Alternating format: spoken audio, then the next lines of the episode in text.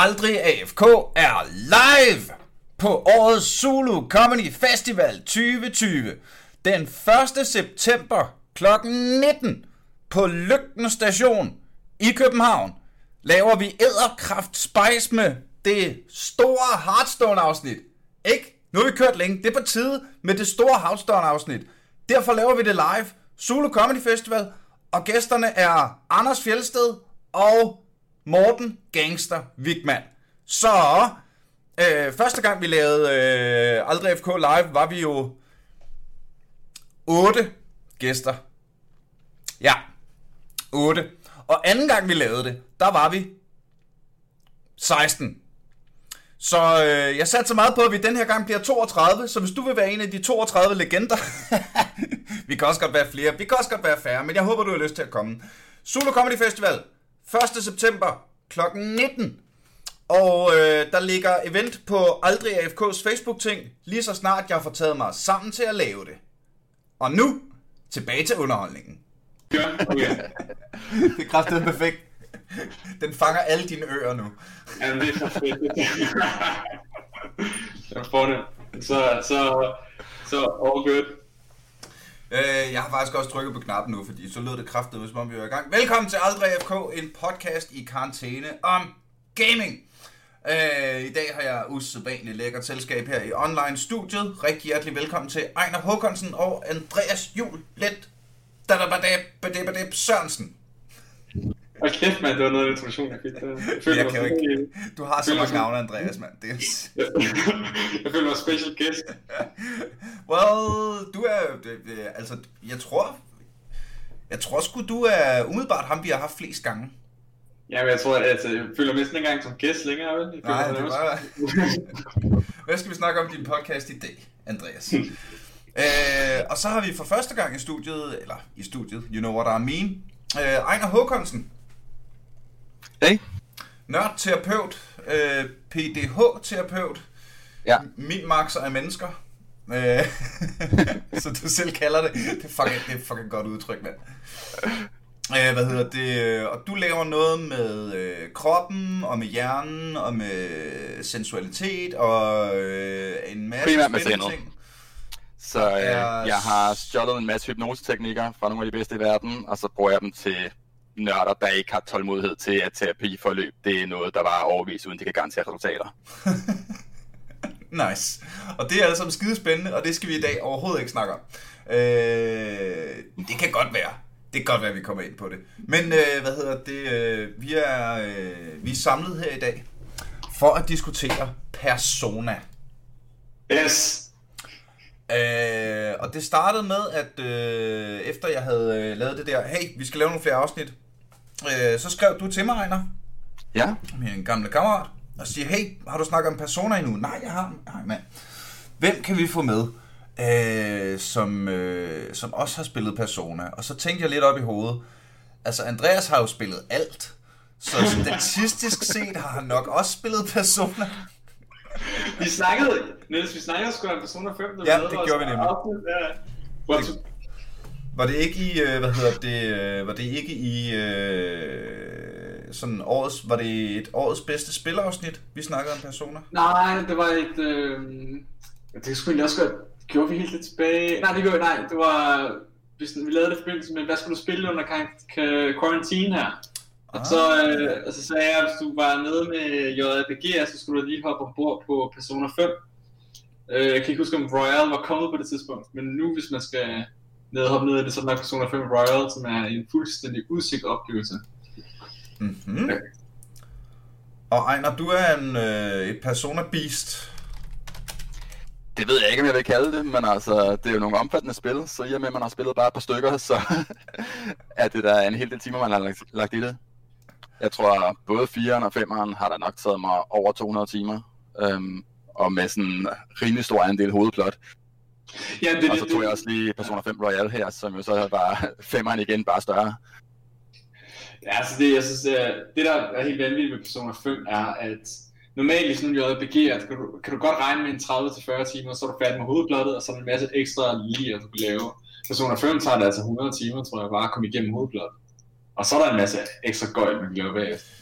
kan vi så øh, lige starte fra øh, helt ABC til, øh, til dem, der ikke kender franchisen, det er blandt mig. Øh, hvad hedder det? Øh, nu siger I et, øh, et JRPG. Ja, Ja. Øh, og så øh, forestiller jeg mig noget med, det er noget med at øh, samle nogle followers og have et party, og så er der noget øh, turbaseret kamp, hvor man vælger nogle evner og frem og tilbage. altså du tæt på i din, øh, altså, i din sådan meget, meget over, hvad er det, overflade øhm, beskrivelse af JRPG, altså er lidt det der er. Vi har et meget klassisk element, er jo det turbaseret, som er noget, der er ret døende alle andre steder end Japan. Mm. Og det er Persona... altså, Det, det, det, det viser, at der stadig er et marked for det, fordi at, at det er fandme flydende, og det kører fantastisk i Persona. Altså det, det giver stadig mening at have, at have turbaseret, når man ser, hvordan de kan udføre det. Det er noget af det, jeg faktisk synes er ret fedt ved det. Altså udover selvfølgelig det fantastiske narrativ og alle de andre ting, men Final Fantasy for eksempel, synes jeg, at de senere spil har været lidt stenet i kampsystemet og prøvet at gå over til nogle andre ting, og ikke bare ikke gøre det særlig godt. Hvor at Fordi, det øh, strategiske i øh, det her, det synes jeg øh, netop holder fast i mange af de ting, der gør JRPGs fede i kampsystemerne. Ja, jeg er enig. Altså, nu er jeg, jo, jeg er jo ikke så glad, når man siger noget som helst negativt om Final Fantasy, men, men, ja, altså, altså det, øh, øh, men jeg, jeg er fuldstændig enig i, at hvis du spiller Final Fantasy 15, og så spiller Persona 5, så kan man godt se, hvor fanden vi er hen med det der kampsystem i Final Fantasy 15, hvor at Persona bare nailer det, så det giver langt mere mening. Men hvad, øh, kan vi grave lidt i det? Hvad er forskellen? Hvad er det, hvad er det Persona kan, som ikke, øh, som, som er helt ganske særligt? Så det, som øh, virkelig skiller personer ud, det er, hvordan det fokuserer på folks personligheder og folks indre følelser. Så Final Fantasy har altid stort episk narrativ, typisk om at redde verden på en eller anden måde. Persona, der er du typisk den øh, udstødte person, der på en eller anden måde er en masse problemer, eller øh, bare har trukket nitten i verden, og så render ind i andre folk i nogle tilsvarende situationer, oftest med sådan et eller andet fælles tema omkring, hvad jeg har været udsat for. Og det, der så er unikt i personersætningen, det er, at alle de dungeons, alt det miljø, hvor man er i kamp, der dykker du virkelig ned i folks sind.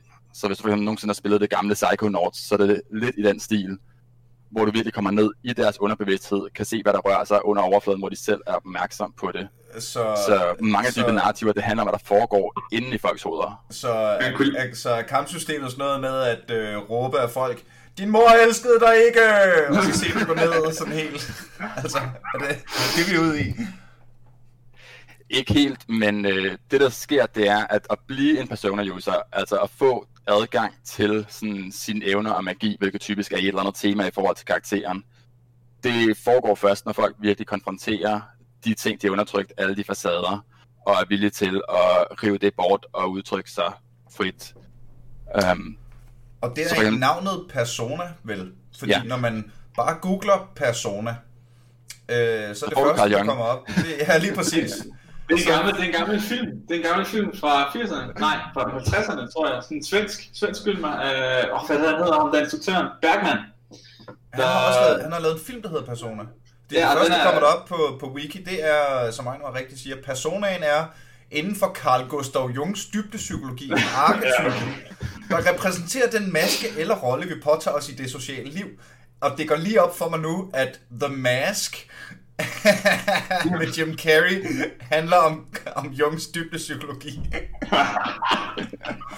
Det er den opførsel, vi udviser i vores omgang med verden. Persona er egentlig den maske, som skuespillerne brugte i det antikke teater. Okay, altså, altså det er jo, det er jo, altså, det er jo Inception, det her LA, vi går ned i. Ja, ja, ja, ja, ja, nu bliver det fucking dybt, mand. ja, mand. Øh, men faktisk, altså det der skal siges om, om, om Persona, er jo også Persona, øh, og det tror jeg også nok, du er klar over, Ejner, det er jo en del af en anden spilserie. Ja. Der hedder Megami Tensei, som jeg tror starter med et spil, der hedder Shin Megami Tensei, som er sådan et post-apokalyptisk vanvittigt japansk spil fra 80'erne eller, eller, andet. eller 90'erne. Meget gammelt og meget syret. Øh, jeg kom først på Persona-serien fra 4'erne frem, så det historiske satser jeg på, at du har styr på. Og så jeg, altså, nu, lige nu tager jeg den meget øh, fra hoften. meget ad hoc, hvad, I ved. Man har vel arbejdet som spiljournalist, så kunne spille nogle spørgsmål, når man snakker med de her mennesker her. Så hvordan adskiller det her så egentlig fra de andre med til spil? Så på den måde, men, men Persona har, fordi jeg tror, Persona-serien har sammen solgt lige så meget som den, altså spillene i hovedserien. Der er Persona-serien hedder ikke Megami Tensei Persona, den hedder bare Persona. Mm. Det, det, der, det der Megami Tensei, det er sådan noget virkelig... Altså nu vil jeg udebart kalde Persona, jeg vil sige, det er et meget, meget japansk spil. Meget japansk spil hvor de der Megami Tensei-spil er endnu mere japansk. Jeg ved ikke rigtig, hvordan man kan, kan, kan visualisere det, eller, eller få flere ord på det, men det er bare sådan... Kan du ikke lige prøve det? Hvad mener du, når du siger meget japansk? Fordi når jeg, når jeg hører meget japansk, så tænker jeg noget med, okay, det er noget med, at øh, du har et svær, der er tre gange så langt som din kropslængde. Ja, okay, det er det, det, ja, det, det, det, er ikke dem, jeg er. Det, det, det, er mere, det er mere Final Fantasy, øh, hvor det, eller Xenoblade, eller hvad fanden de sidder i spil der.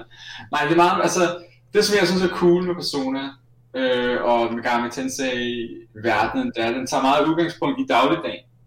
Altså i, for eksempel i personer, som Ejn også skrevet der, det, det primære action, det foregår inde i andre menneskers personer med de her sådan real life issues, man skal, man skal, man skal deal med.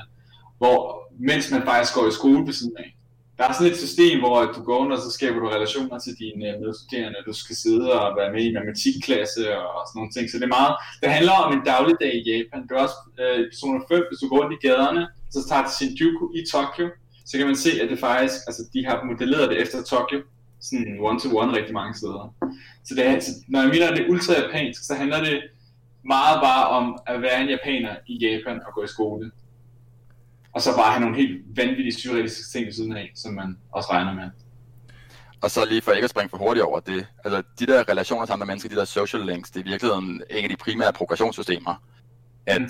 du har det, når du er i dungeons, og så har du nogle øh, sådan, personer, der leveler op og får nye skills og sådan noget. Okay, men, men uden for det, jamen der bygger du sådan uh, din knowledge, din uh, guts, din charm, kindness, altså som du har brug for, for at kunne relatere til mennesker i en vis grad. Så du ja, udvikler dig både i dine sociale færdigheder og skal level alle de der skills op, men samtidig så bruger du dem til at bygge de sociale relationer, social links som det kaldes, mm. så du virkelig knytter tætte bånd til andre, der så alle sammen tilbyder dig nogle fordele. For eksempel, øh, hvis du bliver ven med en journalist, der så, øh, når man i virkeligheden er sådan lidt eftersøgt Renegade-gruppe, lægger en masse gode spins ind på den, og giver nogle fordele den vej, eller måske en våbenhandler, der kan hjælpe dig på den front, eller politikere, der kan lære dig at forhandle bedre med andre. Kan vi ikke lige... Øh, alle sammen giver nogle fordele. Jeg, jeg, jeg er simpelthen nødt til... Så, igen, jeg har ikke spillet spillet, og jeg hører, øh, hvad hedder det, det handler om øh, en dagligdag i Japan, og øh, hvad hedder det, du skal øh, til en matematikteam, relationer med dine klassekammerater, det er modelleret efter Tokyo, det er meget som at være en japaner, og når du så er nede i et dungeon, hvor, hvorfor kommer dungeons ind i spillet? Er der dungeons i Tokyo, jeg ikke har hørt om? Er det en ting, man bare kan... Fordi... Okay, jeg skal lige zoome mig lidt ud. Ja, jeg skal lidt ud. Jeg hører det, det er meget, meget indforstået. Nå, han var i Dungeons, der du lige siddet øh, og besvaret 2 plus 2 i lille 4, og så er der noget, og så skal i dybe slægt. Og hvad sker der? En beholder midt i matematiktimen. Rul initiativ. øh. Er det jo sådan en beholder inde i matematiklærerens hoved, må du forstå. Okay, ja. Så Dungeons er Deep Mind Space det er inde i underbevidstheden. I femmerne primært i enkelte personers underbevidsthed, og i firerne er det sådan lidt mere i øh, den kollektive underbevidsthed. Men øh, det er, at der er visse personer, som du for whatever reason, det er som øh, fjender eller trusler eller har brug for at efterforske, og så dykker du ned i deres sind. Og det er virkelig der, hvor personer kan noget virkelig særligt. Øh, måden jeg opdagede serien på, det var dengang jeg var spildesigner, hvor at øh, Extra Credits-serien, de sådan gang på gang på gang bare bragte personer op som fremragende eksempel på at skrive spændende karakterer, øhm, som eksempler for hele branchen. Med for eksempel sådan noget som køn, eller sådan noget som seksualitet. At øh, en af spillene, der følger du en, som du sådan har mistænkt, kunne det være ham, der var morderen, og øh, han virker sgu som noget af en bølle, og så dykker du videre ind i det. Og så ender du med at komme ind i hans sind, hvor det virker til, at selvom han sådan udad til er den største, mest aggressive macho-mand, så har han bare en hel masse undertrykte følelser omkring, at han tror, at han måske er homoseksuel. Og så gør personerspillet det, som det kan, med bare virkelig at skrue det op til max, at når han konfronterer alt det, han er undertrykt, så er det jo bare flaming pink gay to the absolute max, som han ikke kan håndtere at se på. Og så går udviklingen jo så med, at jamen, han er nødt til at konfrontere de ting og finde ud af, hvad det er, og sådan bringe det ind i en balance og rive sin facade af. Og så kan han stadigvæk være en mere balanceret menneske, øhm, og potentielt blive en del af gruppen som sin egen personer-user, når han ligesom er, har konfronteret sine indre skyggesider. Det lyder fucking ja. hardcore. Det er hardcore, men der er, sådan, der er også, altså, der, er også, der er nogle af de her sådan lidt super overnaturlige elementer, som også bliver taget ud. Altså, der, du har jo en, en ven, som er en kat i Persona 5, og jeg synes, den er så underlig, den kat. Altså, jeg, jeg, jeg er bare sådan, jeg sådan, et, sådan en kat med en hagesmæk på, som uh, er sådan lille, og, og, og den er bare stener, og den er nemlig også i den virkelige verden. Og jeg, og jeg, og jeg synes bare, den er så, altså, den er så malplaceret på den måde. Jamen, er det ikke meget japansk? Det er meget japansk, jo, og det er også der, hvor, der, hvor når man siger, du skal ikke undre dig over, at der lige pludselig er en kat, der bare er best buddies med dig, selvom du går i skole i Tokyo. Fordi at, altså, sådan er det bare. Og det er, og det er sådan en typisk ting, der også lidt popper op i virkeligheden anime. Altså det bare sådan, at det giver mening, fordi Japan. Men jeg tænker på det sådan, øh, altså, det virker som om, at øh, jeg spillede, var det Monster Hunter World, øh, efter vi havde øh, lavet afsnittet, mm. hvor min gæster sagde, øh, det er lidt Asian. Og så downloadede jeg, og puh, det, det synes jeg var meget. Altså, at der er Ej, det, det er lidt Asian. Er der det, sådan det, det, nogle, det er lidt er der sådan nogle små Ewok-agtige øh, nuttekillinger over det hele, ikke? Altså, øh, po, øh, fucking Poros fra League of Legends, ikke? Altså, Jeg tror, jeg tror på helt jeg tror, at uh, Monster Hunter, hvis du skal spille sådan et, det vil også, vil, vil, det vil egentlig også klassificeres som et JRPG. Men, men jeg synes bare, at Monster Hunter er så, er så, er så føles meget vestligt. Uh, og jeg kan godt høre, at du synes, det er du overhovedet ikke enig i, men bare så sammenligner med, med nogle af de andre ting, der er så kommet ud af Japan en gang, men så synes jeg, at Nå, men Hunter det, sådan er... hvad hedder det? det? Den vinkel, jeg var, jeg var ude efter, var... Jeg, jeg er sikkert ret. Øh, det øh, prøver jeg ikke at fronte på. Øh, men den vinkel, jeg var ude efter, var, at det virker som om, at nu skulle det her være sådan lidt realistisk, og så er der alligevel... Ja, okay, realistisk. Nå, ja, Hunter okay, ja. ikke, men, men så er der øh, katte, der kan snakke, eller øh, hvad hedder det, øh, sådan fabeldyr. Der er små, der er små og nuttede tit, med store øjne. at der er i virkeligheden en forholdsvis skarp opdeling i Persona. Mm. Øh, så både i 4'eren og 5'eren er der så det, at der er en enkelt af de der sådan bizarre øh, fantasyvæsener, der kommer ud i den virkelige verden, og der måske begynder at ske en grad af overlap øh, på et tidspunkt. Men du går virkelig og har sådan din dagligdag, og det er ikke fordi det bare er, nu sidder jeg igennem hele skolen. Altså det er jo sådan highlight-scener. Tænk lidt mere i stil med en visual novel, hvor det der hele tiden er fokus på, det er, øh, hvordan samfundet er efter dig, og din udvikling og din relation til mennesker. Mm. Så altså, du har måske en dag, hvor du kan vælge at sige, Nå, jamen, hvad bruger jeg mit eftermiddags timeslot på? Hvad bruger jeg mit aften timeslot på? Hvilke personer vil jeg snakke med og ligesom fremme deres personlige plot og min relation til dem, og hvad de kan give mig fordele, eller øh, vil jeg lige tjene nogle penge her, eller et eller andet den dur. Mm. Og så indimellem, så øh, dykker du så ned i de der dungeons øh, i folks sind, og så kan det være, at det er en mafia-boss, du gerne vil tage ned og dykke ned i øh, en hel verden, der bare er struktureret efter, hvordan han ser andre mennesker, hvordan han ser miljøet omkring sig. Nogle gange er der så det overlap, at sådan, hvis der for eksempel er en dør derinde, som han bare har indtryk af, jamen der vil ikke være nogen i hele verden, der kan åbne den her, det er et sikkert sted. Så jeg bare, at du er i hans hjerne, og du kan bare ikke komme ind gennem den dør. Mm. Så er man nødt til at rejse ud af det, og ændre hans perception på den dør, og vise, at der er nogen, der kan det, så den kan åbne ind i hans sind. Det er meget meta. Det er meget, altså det, det er... Og det synes jeg, du beskriver, du slår meget godt, øh, hvad hedder det, hovedet på søvnet der, jeg synes det er meget, sådan, at personer er, det, det handler rigtig meget om der forskruede billeder, nogle mennesker har af verden, og, og, og, og, og, og interagere med dem, og gå ind og, sådan, og løse gåder ind i dem, og det, og det er meget, det er meget som et, et surrealistisk canvas at rende rundt i nogle gange, synes jeg. Jeg synes også noget af det, som det gør enormt godt, især i femmeren, det er at gribe samfundsissues på en sådan rimelig konstruktiv måde. At der er så mange ting, altså øh, Personer 5, det kom ud i slutningen af 2007, og det har altså sådan, det er sindssygt relevant for MeToo. De kunne ikke have nået at have hele den skandale med i spiludviklingen. De greb bare forløb med folk, der misbrugte deres magt, og andre folk, der ikke turde tale ud, og så rent faktisk gå ind og konfrontere det.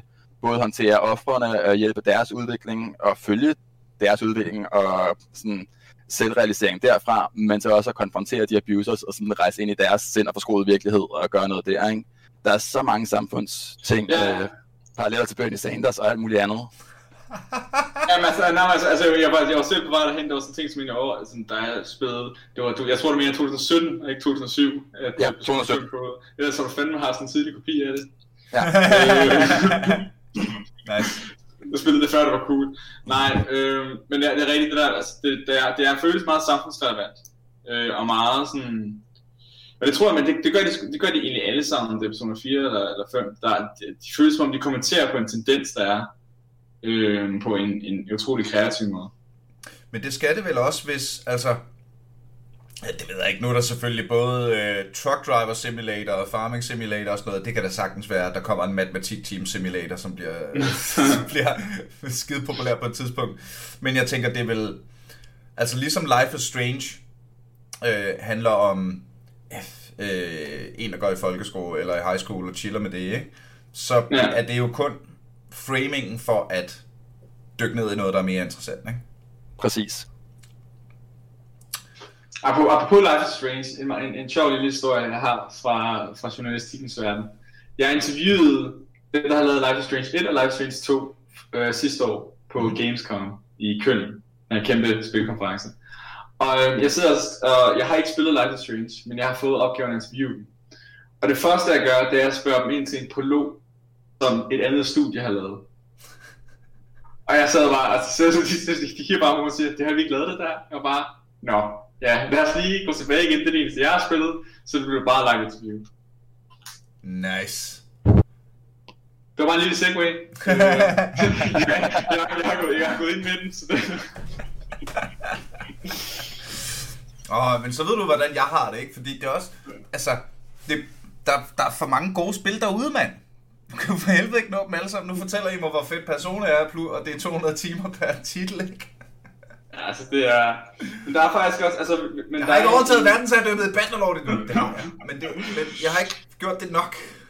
Ja, der er en... Øh, der er faktisk et, øh, et Persona-teamet, øh, som har lavet... Øh, ja, sjovt nok Persona. De har også lavet et andet spil, der hedder Catherine. Det er ikke, om du har spillet, Ejner? Nej, det har jeg ikke. Jeg har hørt øh, meget blandet ting om det. Ja, Catherine, det handler om en, en, en altså en, en, en lidt ustabil fyr, som ikke kan holde styr på damerne, som er i et forhold, men også kan lide at have nogle affærer ved siden af, og så videre. Hvor det også bare handler om, at man skal leve i hans lidt slæske tilværelse. Ja, og, det er noget med hans øh, billede af en kvinde, sådan en good girl og en bad girl, sådan lidt parallelt af den samme, og det dominerer hans sind, eller sådan noget. Ja, det dominerer hans sind, så når han sover, så i, i stedet for at hoppe ind i altså, et menneskes sind, så hopper du ind i hans drømme, og så er det sådan nogle puzzles, hvor man skal sådan klatre op øh, man skulle løse en puzzles for at komme op til toppen. Og for eksempel så er der et puzzle det på et tidspunkt, hvor at hans kæreste snakker om at, have, at få et barn, og han ved ikke have et barn, så bliver han jaget af en baby op og sådan en, sådan, sådan et puzzle ind i den drøm her. Så det, så det, og det er kortere, det er måske lidt lettere, hvis man er interesseret i den her form for, for spil. Det er så bare et puzzlespil, det er ikke et, det er sådan nærmest mere tetris med, et, øh, med en persona-fortælling i, hvor at personer så er personer. Men man får en rigtig, god, rigtig godt indblik i, i, den, den verden, de har, den vibe, der er, det er lige for et remaster. Mm-hmm.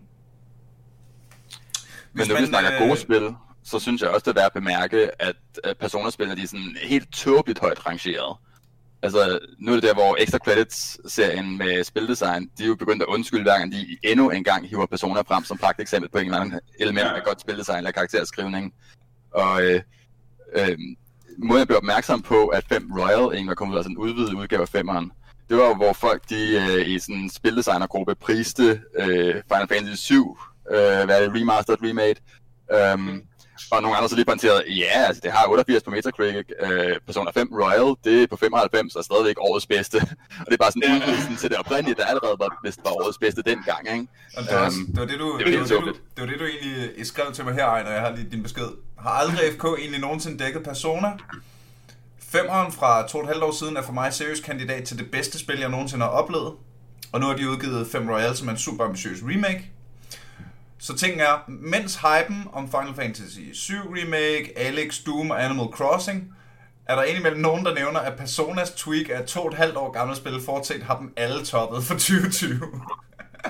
ja, så, altså, men jeg ved, jeg ved ikke, hvordan jeg har det. Altså, det var lidt det samme, der skete med... Øh, for eksempel, Uh, Sony lavede et spil, der hedder The Last of Us, og året efter, der smed de et remaster til The Last of Us. Og det var også det højeste rated spil i 14 på PlayStation 4, og det var det højeste rated spil i 13 på PlayStation 3.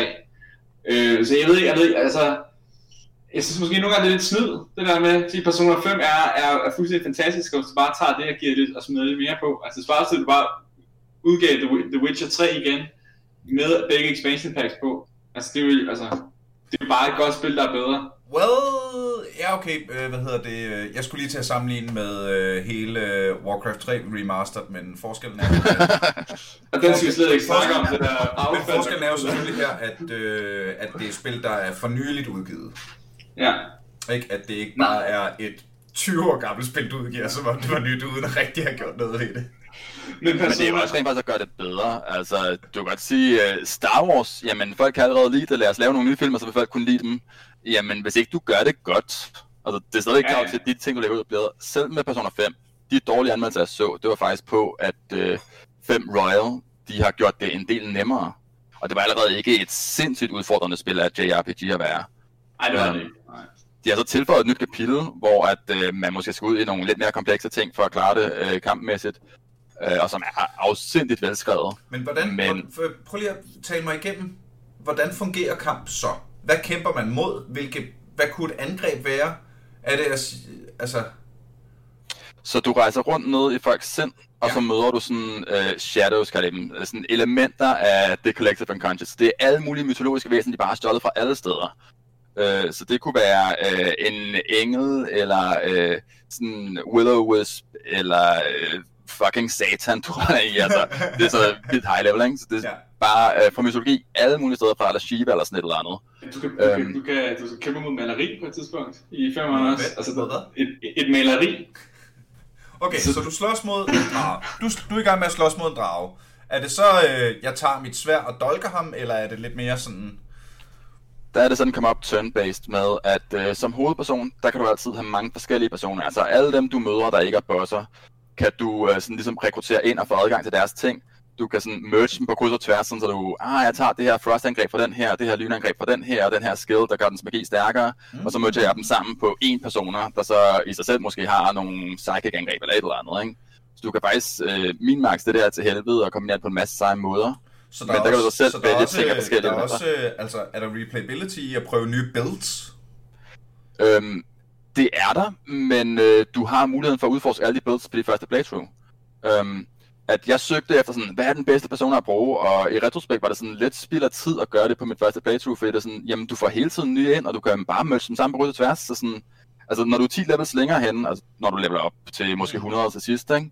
Øh, jamen så har du bare udskiftet ret mange af dem, fordi nu fik jeg lige mulighed for at merge nogle nye ind, og så der var jeg havde den her super seje personer med det her ild og frost angreb, det mergede jeg så lige sammen med noget nyt, så jeg fik en højere level, og så tog jeg lige frost angrebene med over, og så har den nogle andre abilities. Så din, sådan, Det lyder dit udvalg af, hvad du bruger, det morfer automatisk undervejs. Og selvfølgelig på enhver given level vil du kunne minmaxe ting til helvede og Mm. have noget super sejt der, og i endgame, der kan du lave nogle hjernedødt broken personer. Altså det er sådan, Ja, hvis du virkelig gør nok med at minmaxe det, øh, jeg vil sige, det oprindelige femmer, der kunne du lave en enkelt person, er så stærk, at den nærmest ødelagde spillet for, at der bare kunne solo alt uden besvær. I udvidelsen, der er lidt mere variation i, hvad der er krævet af skills, men du kan stadigvæk lave nogen, hvor det bare er sådan, okay, det kan være, at jeg spiller på Merciless lige nu, men så er det altså ikke udfordrende mere, fordi jeg bare har optimeret dem så grundigt, hvis man Mm. virkelig går op i det. Ja, ja, ja. Øhm, men så er det sådan, at du bruger måske frost, ildangreb, øh, kan også fysiske angreb, øh, gun-angreb, sådan øh, trækker en Uzi og blaster ned, og så finder han altså svaghed over for forskellige ting, ikke? Øh, det du så helst vil, det er at ligesom finde ud af, jamen okay, den her fjende fandt jeg ud af, når jeg ramte den med lyn, så var den svag, så blev den slået om kul, så fik jeg en tur mere, hvor en anden en kan øh, agere, og så måske bruge noget is på den, der er svag over for is. Alle dine party members har ligesom deres egne enkelte personer er, og ligesom tynet til et element eller et særligt skillset, hvor de er gode, og så kan du skifte dem ind og ud efter behov. Og så der selv kan du skifte over til hele spektret af personer er, og virkelig tilpasse dig til situationerne. Det lyder jo meget sejt. Jamen det er meget, altså der, der det er customized for, altså, for, for alle pengene i Persona. Også, altså det skal jo også, altså hvis du laver et spil, der er 100 timer langt, så skal du også finde en måde at engagere folk i, altså, ja. med, med, nok ting at lave hele vejen. Men jeg ved ikke, Ejner, synes, synes du, nu sidder du spiller Persona 5 Royal? Ja. Altså jeg, jeg har altid haft det sådan, at jeg synes, når først du har været igennem de der mange, mange timer der, jeg har, jeg har ikke på nogen måde lyst til at samle det op igen. Bare sådan, ja. nu har jeg, jeg, er helt, jeg er helt igennem. Altså jeg synes, jeg synes man kan, altså, man kan snakke om, at der er brug for replayability, hvis du lægger 110-120 timer i det første gang. Men, men synes du, altså, føler du ikke lidt, du har været her før? Øhm, har du spillet Royal endnu? Jeg har ikke spillet Royal, nej, men jeg har bare hørt, at det var meget det samme. Jeg blev enormt imponeret af det, fordi de har taget øh, to nye vildt seje karakterer, og en af de øh, vigtigste karakterer fra originale og skrevet ham om, Og så indgår de faktisk i hele narrativet op gennem. Så udover det er et super fedt øh, spil, og jeg var også sådan lidt, har jeg lyst til at gøre det her igen? Øh, men nu var det trods alt over to år siden, så det svarer lidt til at vende tilbage og øh, say, læse et par bøger af Song of Ice and Fire igen, eller et eller andet. Ikke? Altså det, Okay, ja. det er et projekt, men det var også super fedt at opleve det igen.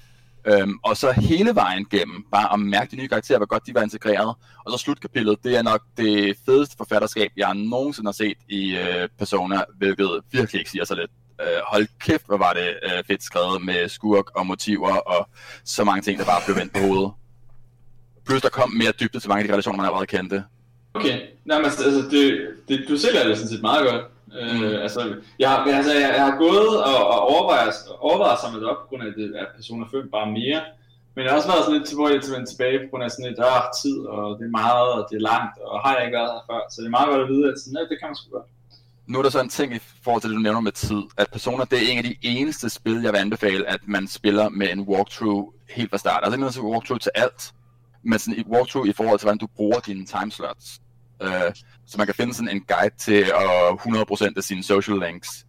Ja, Fordi at det er bare sådan, jamen øh, hvis jeg går ud og gør det her, så får jeg måske plus en kindness. Hvis jeg går ud og gør det her, så får jeg måske plus en charme, en knowledge og en kindness, hvis jeg gør det rigtigt.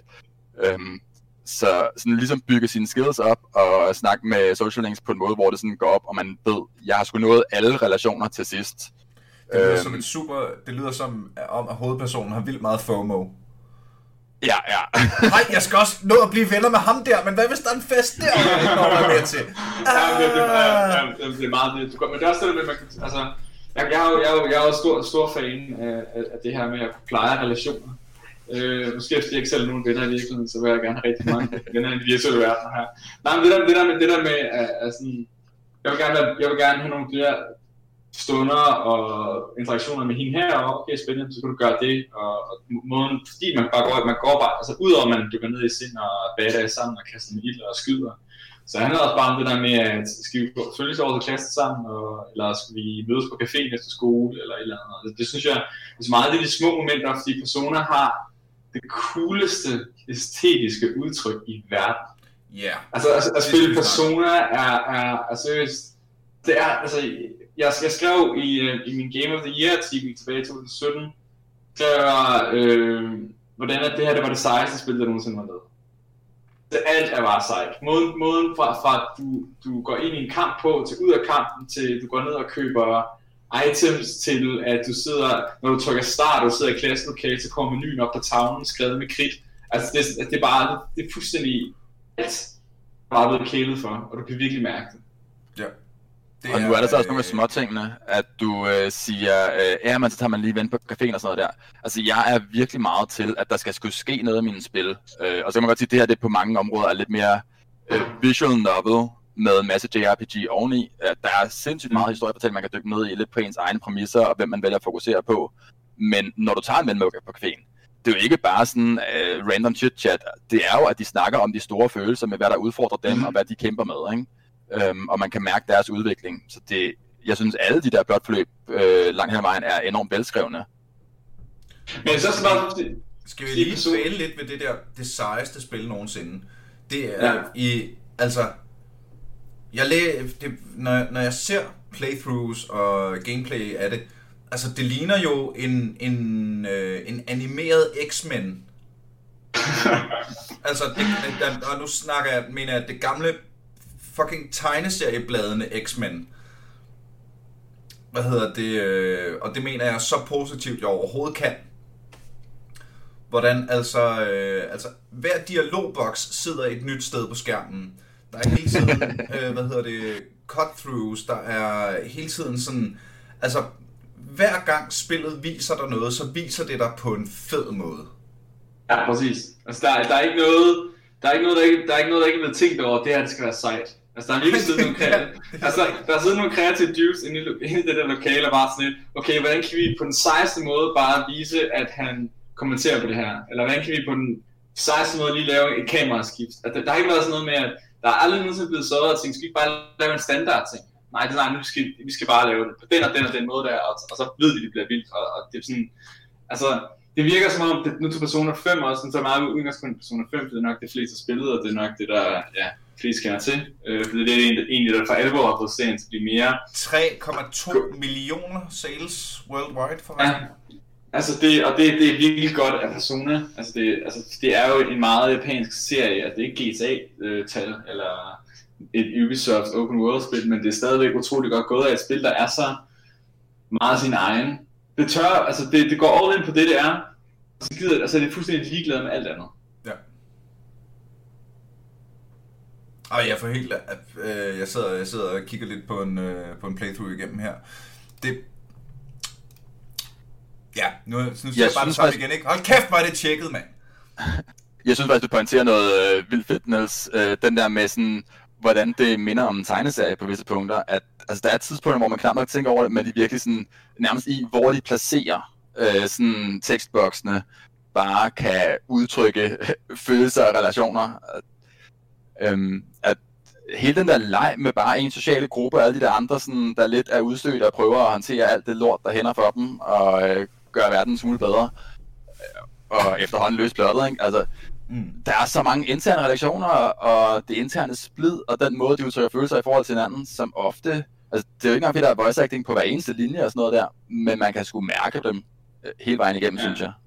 Det er, jo, det er ligesom, altså, altså, de formår jo at, at bringe mere liv i deres karakterer med tekstbokse, end de fleste, altså, spil overhovedet kommer i nærheden af. Jeg synes, jeg synes det er, øh, men jeg har faktisk, altså, nu, nu, nu I nævner det, så kan, så, har, så, så kan jeg da godt huske, at, at det skifter.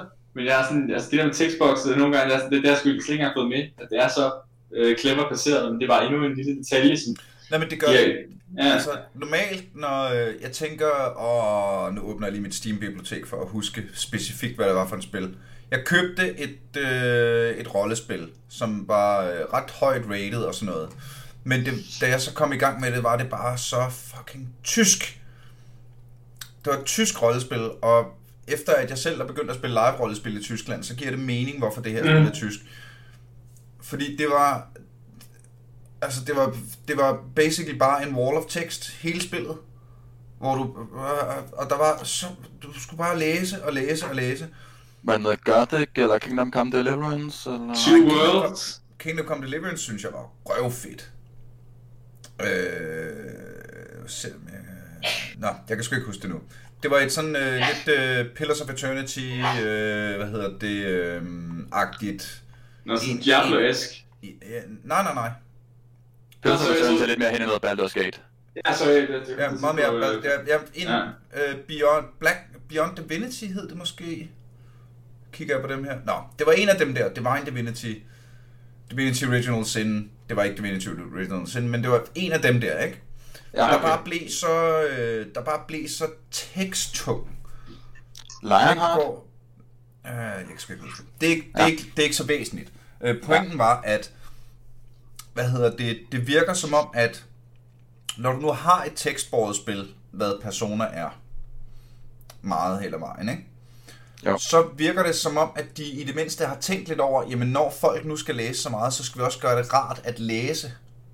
Ja at der er, at der er virkelig tænkt over brugeroplevelsen i, at okay, jamen så skal det også, hvad hedder det, hvad, grafisk arrangeres på en måde, så det er rart og let for øjnene.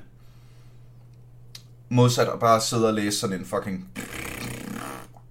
Og ikke mindst spændingskurver, altså man er rigtig engageret i det, både når det er de store følelser, når det bare er, at øh, hey, noget gik godt for os, øh, lad os tage lootet og brænde af på at holde den lille fest, eller et eller andet, ikke? Og så kan det godt, at man som hovedperson græder og siger, kunne jeg ikke få det loot til at købe ting for, øhm, men øh, man måske bliver overrullet af partiet eller et eller andet, ikke? Nice. Nå okay, så der er ikke bare sådan, øh, som der er i andre rollespil, hvor du, du er party leader, og så er det basically dit overlov. lov. Øh, du er party leader, men så er der sådan diverse plot ting, ikke? Så hvis det er sådan, hey, vi fik lige noget her, der var 30.000 hver, lad os gå ud, og så øh, brænde af på så vild en øh, restaurant, at vi aldrig nogensinde selv vil have budget til at opleve den og så kan man foreslå, at sådan, burde ikke bruge det på noget andet end kage, men så fortæller de andre en, ej, du kan godt mærke, hvor den her øh, samtale bærer hen. um, så, det kan... så det er ikke fordi, det sådan er, at du har tjent de penge ind på din konto, og de så bare tager dem og bruger dem. Um, men det er nogle af de ting, der sker. Altså, du har et hold, der rent faktisk fejrer jeres sejre og tager ud og gør forskellige ting. Um, der er sådan det seriøse power move senere i historien, det er ikke nogen vild spoiler, øhm, hvor der er en, der sådan er arving til et stort firma, øhm, og det er sådan, Åh, hvor skal vi holde vores fest den her gang? Og sådan, øh, altså, vi kan lege Disneyland. Øh, vent, hvad?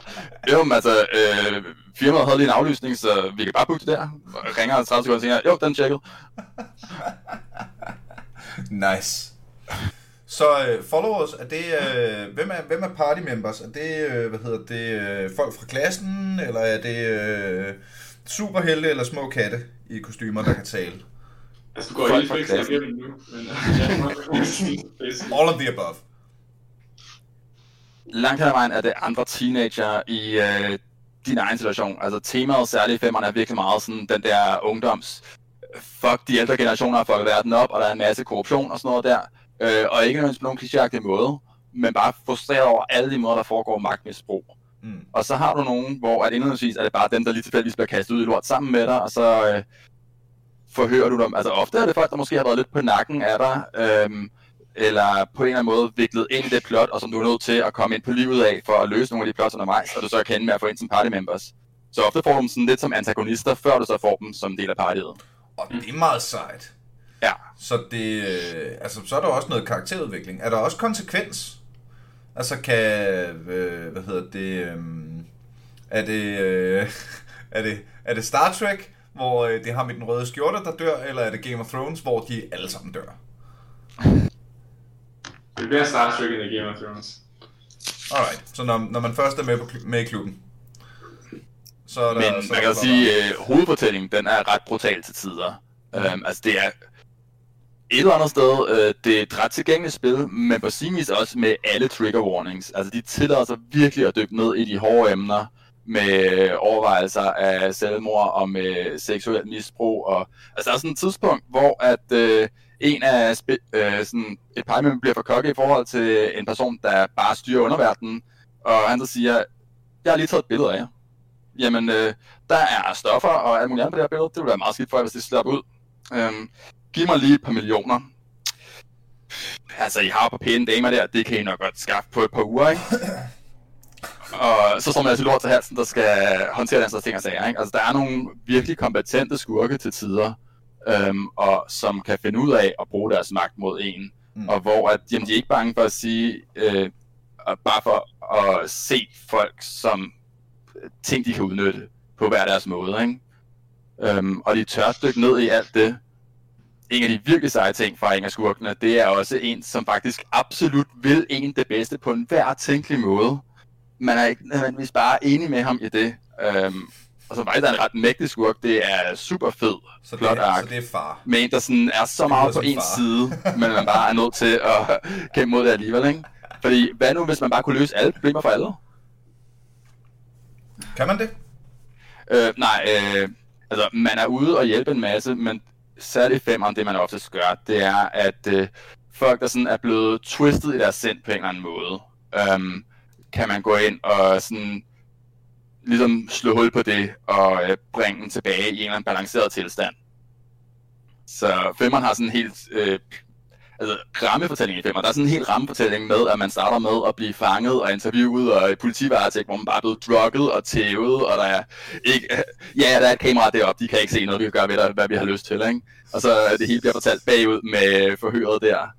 Øhm, hvor at man har været The Phantom Thieves og stjålet folks hjerter, så der bare er skurke, der lige pludselig bare har fået change of heart og øh, sådan begyndt at tilstå og angre alt, hvad de har lavet. Og det er sådan mere der, man er. Så det er ikke, fordi man fikser alt for alle, men hvis nogen er udsat for virkelig meget lort, kan man måske godt tage nogle af de folk, der øh, ødelægger deres verden, og gå ind og konfrontere dem, og øh, bringe dem på ret kurs. Hvilket er meget sejt. Ja. Der er også noget lidt... Øh, lidt øh, er der noget Everybody Believes They're the Good Guy? Lyder det som om? Mm, ikke nødvendigvis. Øh, altså alle har jo deres egen optik, øh, hvor at ting giver mening. Så der er elementer af det, og det synes jeg er velskrevet. At du kan godt mærke karaktererne og mærke, at de er forholdsvis troværdige, selv hvis de tider... Altså, hvis de er karakterer, så er det stadig skrevet på en meningsfuld måde, ikke? Hmm. Øhm, men øh, der er folk, som oprigtigt mener, at de er good guy, og alle rationaliserer selvfølgelig deres handlinger. At du kan have den værste, ondeste mafiaboss, der bare er sådan, jamen, øh, alle andre vil da gøre det samme med mig. Det er sådan her, verden fungerer. Ja, ja, og jeg gør det for min familie, og øh, hvad hedder det, øh, politikerne er alligevel korrupte, så jeg kan lige så godt være, øh, altså og så videre og så videre, ikke? Mm. Men der er dem, som sådan oprigtigt mener, at de gør det bedste for dig og for andre. Øhm, og så er der dem, der sådan er bundkorrupte, men bare mener, at alle andre er bundkorrupte. Altså, de har alle sammen motiv, men det bliver ikke alt sammen det samme.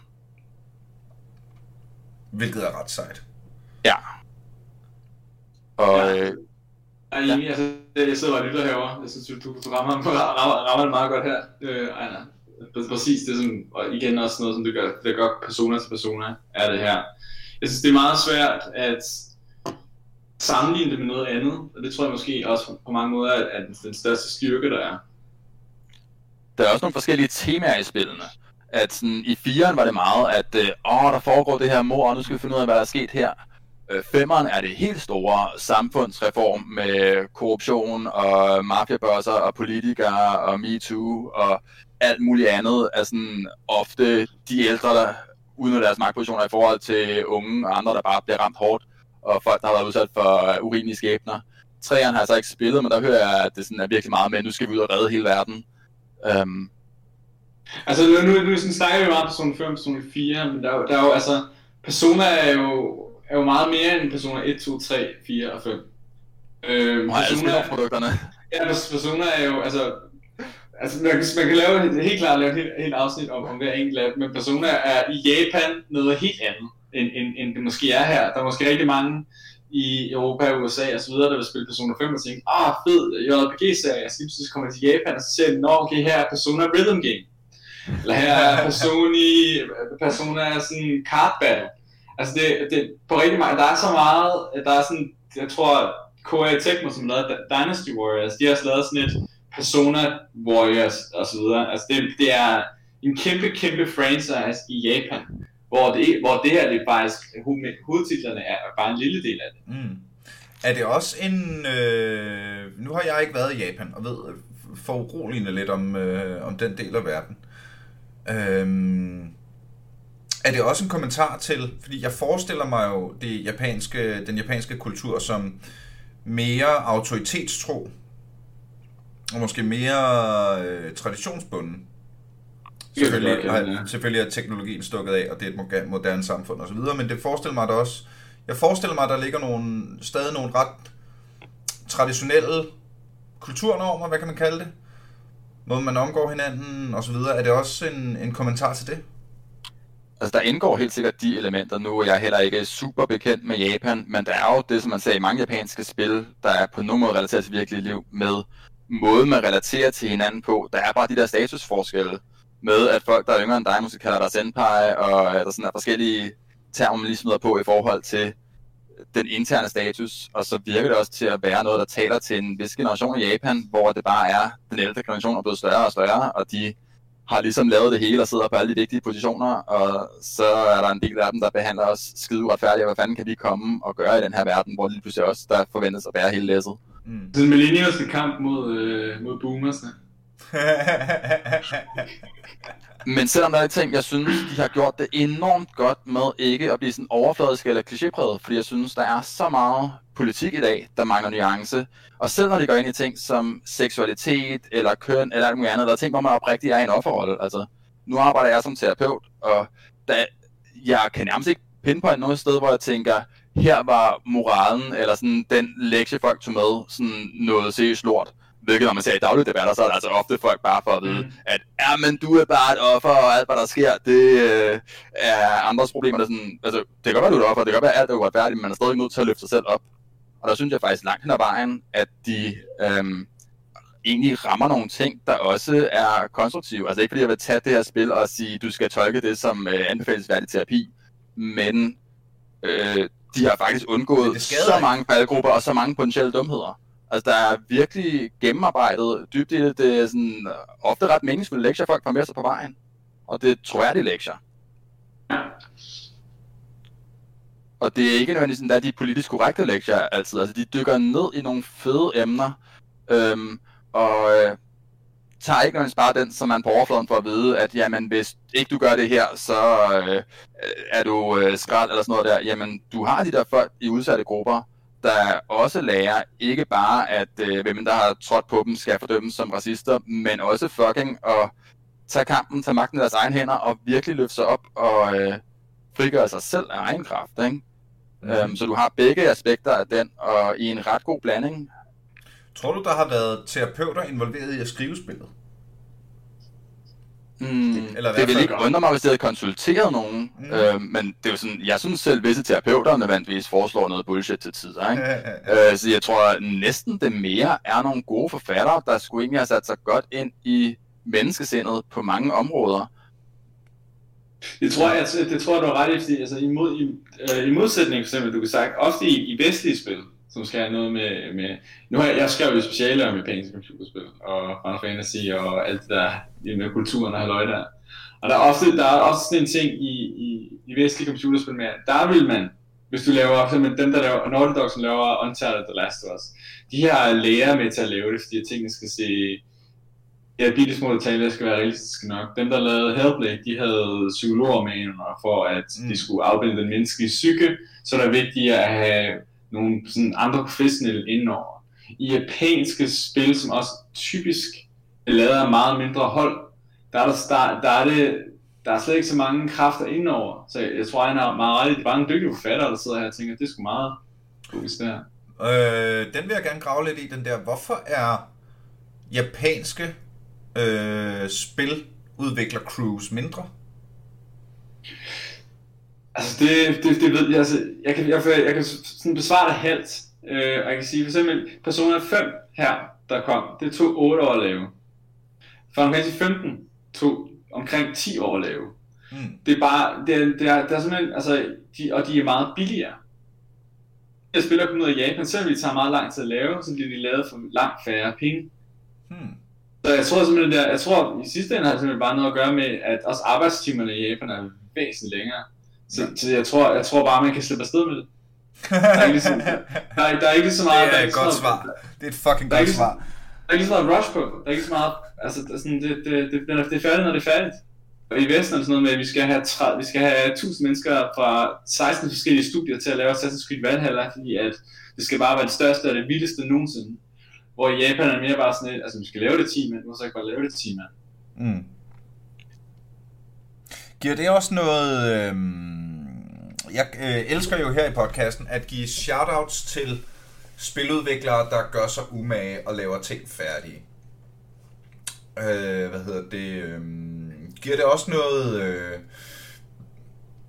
altså noget, noget, øh, noget stabilitet at der ikke er fucking bugs og ting, der er nødt til at blive patchet, og har I været ude for en playthrough, hvor det crashede, og øh, sådan I mistede, I mistede progress og så videre?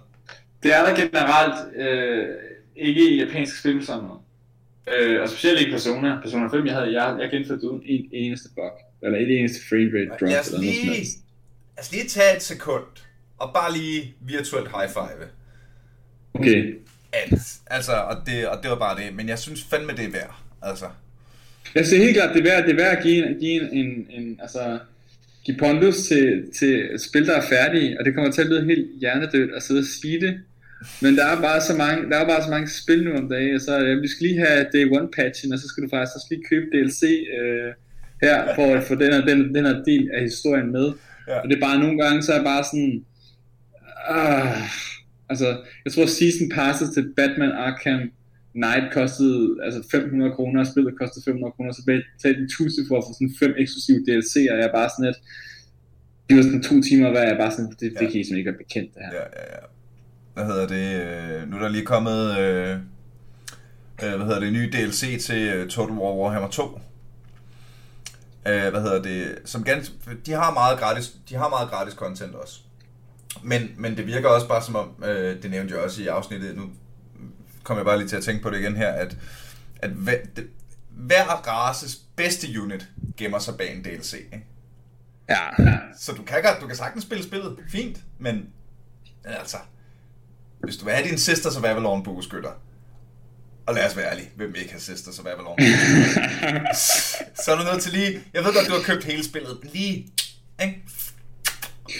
Altså, Nej, man har en anden, man, der er en anden tradition i Japan, øh, for, øh, som på nogle måder faktisk kan være mere grisk.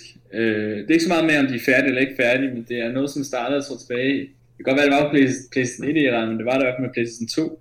Det her, for eksempel, du havde med Persona, der havde du Persona 4, og så er det Persona 4 Golden. Nu er det Persona 5, og så er det Persona 5 Royal. Før i tiden med Kingdom Hearts, der havde du Kingdom Hearts, og så havde du Kingdom Hearts Final Mix, eller du havde Final Fantasy 12, og så havde du Final Fantasy 12 The Zodiac Age. mm. Så, så, så det de gør tit, det er, at de genudgiver samme, i stedet for at lave DLC'er, genudgiver de samme spil med DLC. Det er ikke sådan en ekstra DLC, du køber på, fordi det, det, det er noget, der startede på et tidspunkt, hvor der ikke rigtig var noget, der hed DLC'er Ja. ja. til konsoller. Og det er det bare en tradition, som et firma som Atlas, øh, eller Persona, Persona Team, som er Persona, de holder sig bare fat i den tradition der. En genudgivelse, en, en international edition, som det også nogle gange hedder. ja. Og der er jo så det med Persona 5 Royal, at det var jo så meget større og havde så meget mere ekstra content, end nogen nogensinde havde forventet sådan en genudgivelse. Så folk var tilfredse med at købe de der lidt udvidede ting, og så valgte de bare at lave den mega meget større, end hvad nogen nogensinde havde forventet. Med helt nyt, meget omfattende og hjernet godt skrevet kapitel og en masse ekstra content. Øhm, Jamen, så- og nu snakkede det- jeg DLC før. Øh, Ja, altså, det er jo sådan, det er imponerende. Sådan, folk vil købe det gamle, men nu gør vi lige fuldstændig over the top. Ja, så de Øh. kunne sagtens, altså de, de kunne sagtens have bare solgt det her som en, en, en add-on opgradering jo. Mm. Og det er der, hvor jeg mener, at du skal ud og købe Persona 5, det, skal, det koster vel 500 kroner, hvis du skal ud og købe det nu, altså Royal, Ja. kunne jeg forestille mig. Øh, ja, så det er et nyt spil, hvor du kunne måske få Persona 5 til 200 kroner i dag, og så skal du ud og betale måske 450 for det her, ikke? Ja, Øhm, det, det, det, det, men mener, samtidig, altså, du kan ikke bare spille det Ah, som ja. DLC. Du, det påvirker jo hele narrativet, hele vejen op gennem, ikke? Nå jo, og, og, Nå ja, og men det- hvis og du det nu havde også, købt altså- Persona 5, og gerne ville spille Royal, at du så ikke behøver at købe alt det, du allerede har købt, for at spille det nye kapitel. Måske lige her kunne man godt have en, en, en form for, altså, ligesom det gamle dage, når du købte, når du købte Frozen Throne til Warcraft 3, det der med, at altså, du, du har, al, fordi jeg allerede har Persona 5, og så ikke købe opdateringen for 200 kroner eller noget. Det er mere det, det er mere, at jeg vil gerne spille Persona 5 Royal, så skal jeg til at købe et helt nyt spil. Det synes jeg, som, man kan sidde og rose dem så meget, som man vil, for at der ikke er DLC'er. Jeg synes, det er, det er med at skulle købe det samme spil en gang til for at få. Det kan godt være, at nu Persona 5 Royal har rigtig mange nye ting i sig, det er rigtigt, men, men det er så også bare fordi, at, at personer altid lige skal være en klasse for sig. Men ofte, ofte fra den japanske branche er det sådan der, at øh, et godt eksempel er, som jeg nævnte lige før med, med Kingdom Hearts, hvor at hvis du købte Kingdom Hearts Final Mix, så fik du to bosser og to ekstra svær til samme pris. Ikke? Mm. Sådan, altså, Der synes jeg også lidt, det er værd at pointere, at personerspillet, noget de har kørende for sig, det er, at de er rimelig tidløse. Så havde det ikke lige været, fordi det var karantæne nu, så havde jeg bare gjort det og ventet til det her også var faldet til 200 kroner. det er en utrolig god pointe. men der er også altså, Persona, Persona 5 kan du også, altså det kunne komme til PS9, og du vil stadig være sådan lidt, at du behøver ikke rigtig gøre noget pænere, og det loader hurtigt, og, det, og du, du har ret i det sådan lidt, altså de er tidligere, du kan samle dem op, Persona 4 kan du også samle op, og det er sådan stadig, ja, sådan, det ser fint ud, altså, fordi jeg er så meget i takt med sin egen artstyle. Mm. Der håber jeg dog, at de laver en uh, lidt tilsvarende remaster af Persona 4, med måske lidt udvidelser, fordi jeg overvejede at spille det igen på et tidspunkt, men deres Persona 4 Golden, eller hvad det er, at deres udvidede udgave hedder, den er vist på PS Vita, eller et eller andet bizarre. Ja, ja, ja, kun på Vita. Det er også Så jeg håber, den bizarrt. kommer på en eller anden uh, lidt større konsol eller PC på et tidspunkt. Det er det, Men det, den nævner det, et- det bizarre valg. Jeg tror det ikke- Jeg tror ikke, jeg kender nogen, der har en Vita. Jeg kender, jeg kender en, men, men han er selvfølgelig også chefredaktør for GameMax, så han har Du kender ikke nogen, der har betalt for deres egen Vita. Jeg kender jeg kan ikke, nej, jeg kender ikke nogen, der har købt en Vita. Det skal sgu være. Øh, men nu nævner jeg DLC, og altså Persona 5 har jo DLC. Um, at det oprindelige Persona 5, der var en del øh, ekstra personer, som bare var måske det sejre, som man kunne købe som DLC, og du behøvede aldrig nogensinde købe dem, men så så de pæne ud og kunne nogle fancy ting. Øh, og en af dem var kendt som en af de stærkeste i spillet, men du kunne sagtens tvære hele spillet uden at have den, og sag- sagtens lave nogle vildt OP ting uden den. Mm. Øhm, og du kunne også købe en masse outfits og sådan noget. Det, de så har gjort med Royal, det er at sige, Nå, jamen det her det er jo et selvstændigt spil, så alt DLC'et fra det tidligere, øh, det kan vi jo ikke bare lige bruge her. Så nu tager vi alt det, der var af DLC til tidligere, og så er det der automatisk gratis. Du kan bare sådan downloade en gratis Ja. Legacy DLC-pakke Okay, til Royal og få adgang til Okay, alle de der okay. ting. Plus jeg Okay. synes, ekstra content i et singleplayer-spil er anderledes end øh, i multiplayer-spil. de har så også udgivet et par nye ting med sådan nogle øh, særlige øh, kampe, du kan få adgang til, eller nogle øh, personer, som hvis det ikke er blandt de allerstærkeste spillere, men er ret badass, øh, som du kan købe. Så der er DLC til det nye også, men alt, hvad der nogensinde har været udgivet af DLC til det gamle, får du bare lige gratis ind. Skal det være, når Persona 5 Extra Royal kommer, så, kan, så får du måske lige den. den Extra der, Royal plus plus. Ja, Extra Royal. Og de har, altså japanerne har det nogle gange med at give deres, deres altså, spille nogle underlige navne. Jeg havde lige, altså, altså tog lige listen op her. Øhm, der er faktisk to personers to spil. Der er Innocent Sin og Eternal Punishment. Og så bare den er fantastiske navne at, at smide på sådan et. Altså, jeg tit har det som om, at japanere sidder med sådan en thesaurus, så, så, slår de bare nogle ord op og tænker, at de ser godt ud, de står sammen. altså, her, altså her, Persona, Persona, Persona Q2 New Cinema Labyrinth. Altså, jeg bare, altså, altså hvorfor ikke? Hvorfor ikke kalde den det? Eller Persona Dancing in Starlight. Altså, det, nu så jeg faktisk lige en oversigt over de forskellige personerspil, og noget, der blev mærke i, det var, at de fortalte sådan, ja, ja, det kan godt være, at det her det er et dancing game, men øh, creatoren af en video sagde sådan, han var faktisk imponeret over, hvor godt, at de egentlig havde sådan plotmæssigt begrundet, hvorfor at de skulle danse nu, og hvordan det integrerede i et plot, der rent faktisk var kanon, og der var bare sådan, what the fuck, hvad har de folk lavet? Okay, her, sorry, her, her det er nok den bedste titel, der er på et personerspil, det her. Ja. Megami, Megami Ibon Roku Persona Chapter of the Foreign Tower of Emptiness. Tower of hvad? the Foreign Tower of, Emp- of Emptiness. The Foreign sådan, Tower det, det er, of Emptiness. Der er bare sådan, det er sådan, det er sådan bare, hey drenge, øh, jeg har set det ord her på engelsk. Åh, det er så godt, det Tower. Men det er ikke også sådan et spil tilbage fra 90'erne eller sådan noget? Øh, det tror jeg, det er, jeg på se. Øh, altså, det, det er så gammelt det her, det kan nogen bygge 10 i artikel så det vil jeg umiddelbart. Der er også Persona 2 Internal Punishment Infinity Mask. Øh, det ved folk faktisk ikke er samme univers som Infinity War. Nej.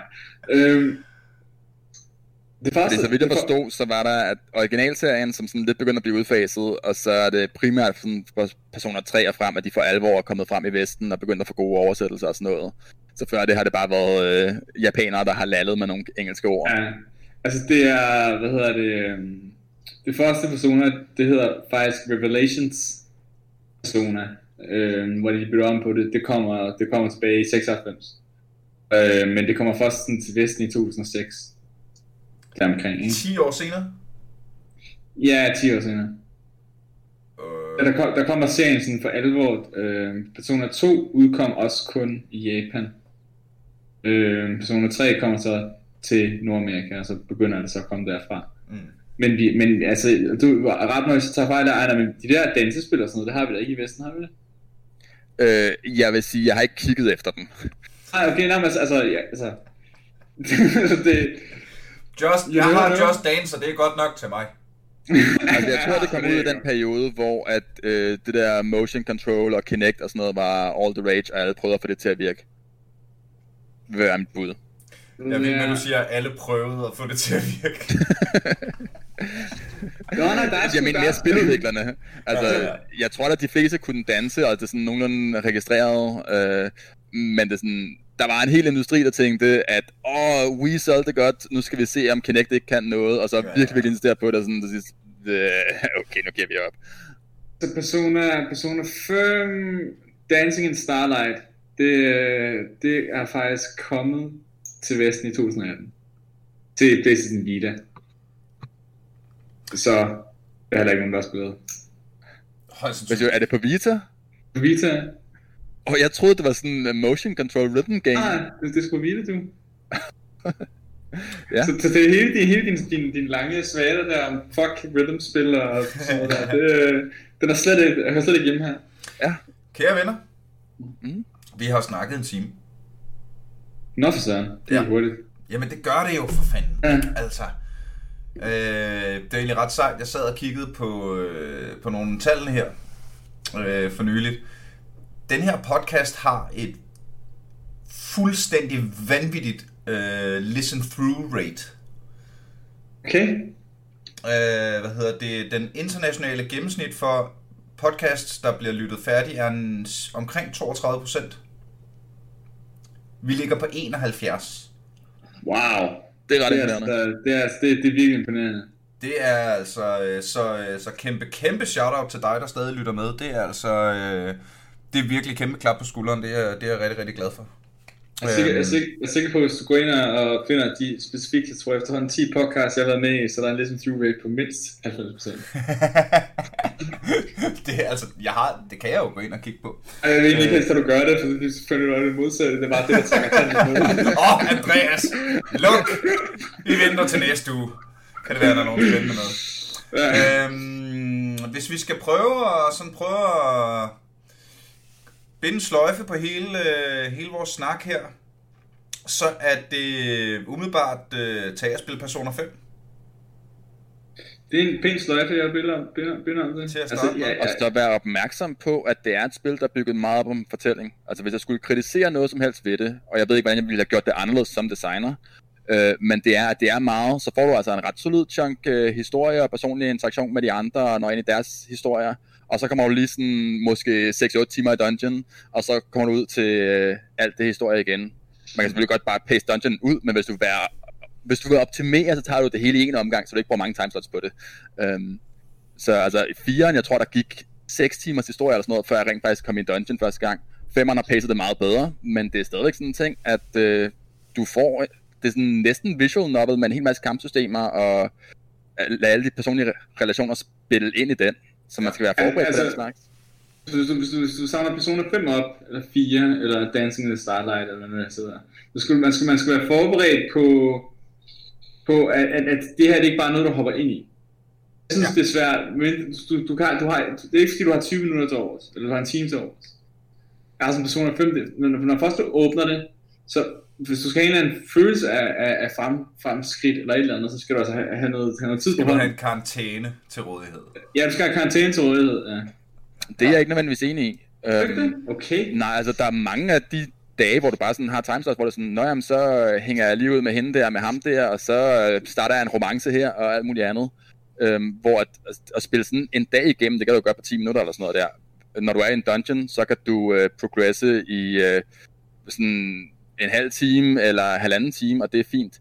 Det er mere sådan, der er visse steder, hvor plottet går amok, og nå jamen, øh, så er vi lige en uge på den her ø i stedet, og det bare er virkelig meget sociale interaktioner og ting går fremad. Der kan der godt lige pludselig være intense ting. Altså, jeg kan huske sådan, der hvor hovedplottet peakede, da den der sådan social links guide, jeg fulgte, sagde, okay, læg controlleren frem fra dig, find nogle popcorn, fordi nu kommer der bare hardcore plot den næste halvanden time eller og det var sindssygt fedt.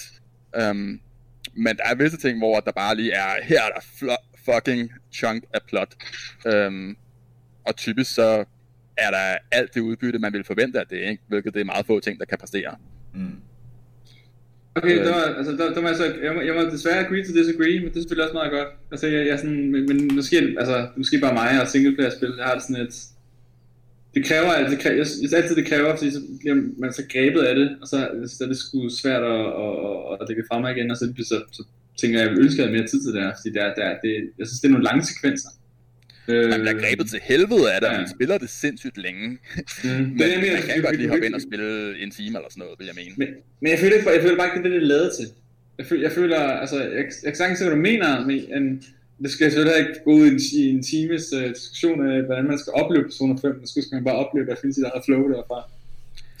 Jeg synes lidt, det er ligesom A Song of Ice and Fire eller en anden sådan virkelig lang episk bog, at det er sådan, du kan godt læse et kapitel ad gangen, men du vil jo for helvede gerne fordybe dig i det og sluge det hele, ikke? Jeg er, så glad for, altså, jeg er glad for, at du siger Song of Ice and Fire. Jeg er så glad for, at du refererer til det produkt som, som det, i stedet for at sige Game of Thrones. Der var jo nogen af os, der læste det længe før det blev en serie, ikke? ja, det var der nogle af jer, der gjorde. Øhm.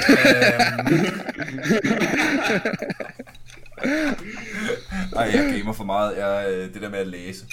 Så skal, det, så, skal det, så skal jeg læse det i et computerspil. Det kunne være Persona 5, hvor man skal læse en masse. Kan I høre? Jeg prøver at øh, runde af. Ja. Øh, tak fordi I havde lyst til at, til at være med, drenge. Det, øh, det lyder som om, at øh, på jer, at hvis man er til, øh, at hvis man er til genren og fordybelse og singleplayer, så skal man øh, kraftedeme give det et skud. Ja. Og øh, det er ikke kun jer, der mener det, det mener internettet jo også. Ifølge, hvad hedder det, øh, ifølge Ejners links her. Øhm, tak fordi I havde lyst til at være med. Ejner, hvis man skal øh, dyrke dyrke dig? Hvordan gør man det nemmest? Jamen, øh, min virksomhed den er på primepeak.dk, hvor jeg kører terapi for folk, øhm, og ja, coaching-forbedring i væsentligt højere tempo end de fleste andre derude, og med ringvejs resultatgaranti. Så der er folk velkommen til at kigge forbi. Sådan der. Andreas, Game Reactor. Jeg har ikke skemaet så længere. Nå, det er Øh, rigtigt. det- Ja, jeg, skal, jeg skal stoppe. Jeg er ikke, øh, jeg er, du, du er nødt til at, hvis jeg skal have som helst form for etis til det her, så er jeg nødt til at sige tidligere spiljournalist, Andreas. på Game Reactor. Men hvad øh, laver du noget? Øh, hvad laver du nu? Er det noget offentligt? Øh, er der noget, du vil plukke? Er du på Twitter? Er du... Øh... Jamen altså, jeg, jeg, har, jeg har sgu ikke, øh, vi, har, vi, vi, vi prøvede at sætte en podcast op, øh, den faldt sgu fra hinanden igen, så der, der er heller ikke så meget, jeg kan, jeg kan, jeg kan shout out. Jeg kan bare sige, Google, altså gå ind og læse mine gamle artikler, Game Reactor, hvis der er noget. Læs min, læs min, læs min, min, min, min afgangsartikel, som var en anmeldelse af Fantasy 7 Remake. Ja. Det gav jeg et velfortjent lige til. øh, som vi måske også er nødt til at tage en lille bitte snak om på et eller andet tidspunkt. Men det kan vi altid vende tilbage til. Øh, tusind, tusind tak, fordi du lyttede med. Jeg kan jo for helvede ikke lave et afsnit, uden at lige shout til de vidunderlige mennesker, som støtter. Aldrig FK på tier.dk. Det er, det er jer. Der er The Boys and the Girls, som øh, gør, at jeg bliver ved med at øh, lægge så mange timer i at pumpe de, de her afsnit ud til jer. Især her i karantænetiden, hvor jeg ellers basically er blevet arbejdsløs, har det virkelig, virkelig, virkelig været en stor hjælp. Så tusind tak for det. Du er velkommen til at smashe den der like-button inde på Facebook, aldrig AFK. Og hvis du har lyst til at se mig være fjollet på internettet, så er jeg live på twitch.tv Nils øh, et par gange om ugen. Eller når jeg lige synes, det giver mening. Men det kan man alle sammen se mere på. Jeg plejer at skrive det ud på Aldrig FK's Facebook-side, når jeg streamer. Og ellers gør jeg det på min egen, der bare hedder Niels Forsberg. Øh, vi fortsætter vejen mod verdensherredømme, så fortæl alle dine venner, som kunne være interesserede, at der er en podcast om gaming, som øh, de skulle tage at høre. Og så skal du selvfølgelig bare tage og lytte med en gang til, når vi næste gang er Aldrig AFK.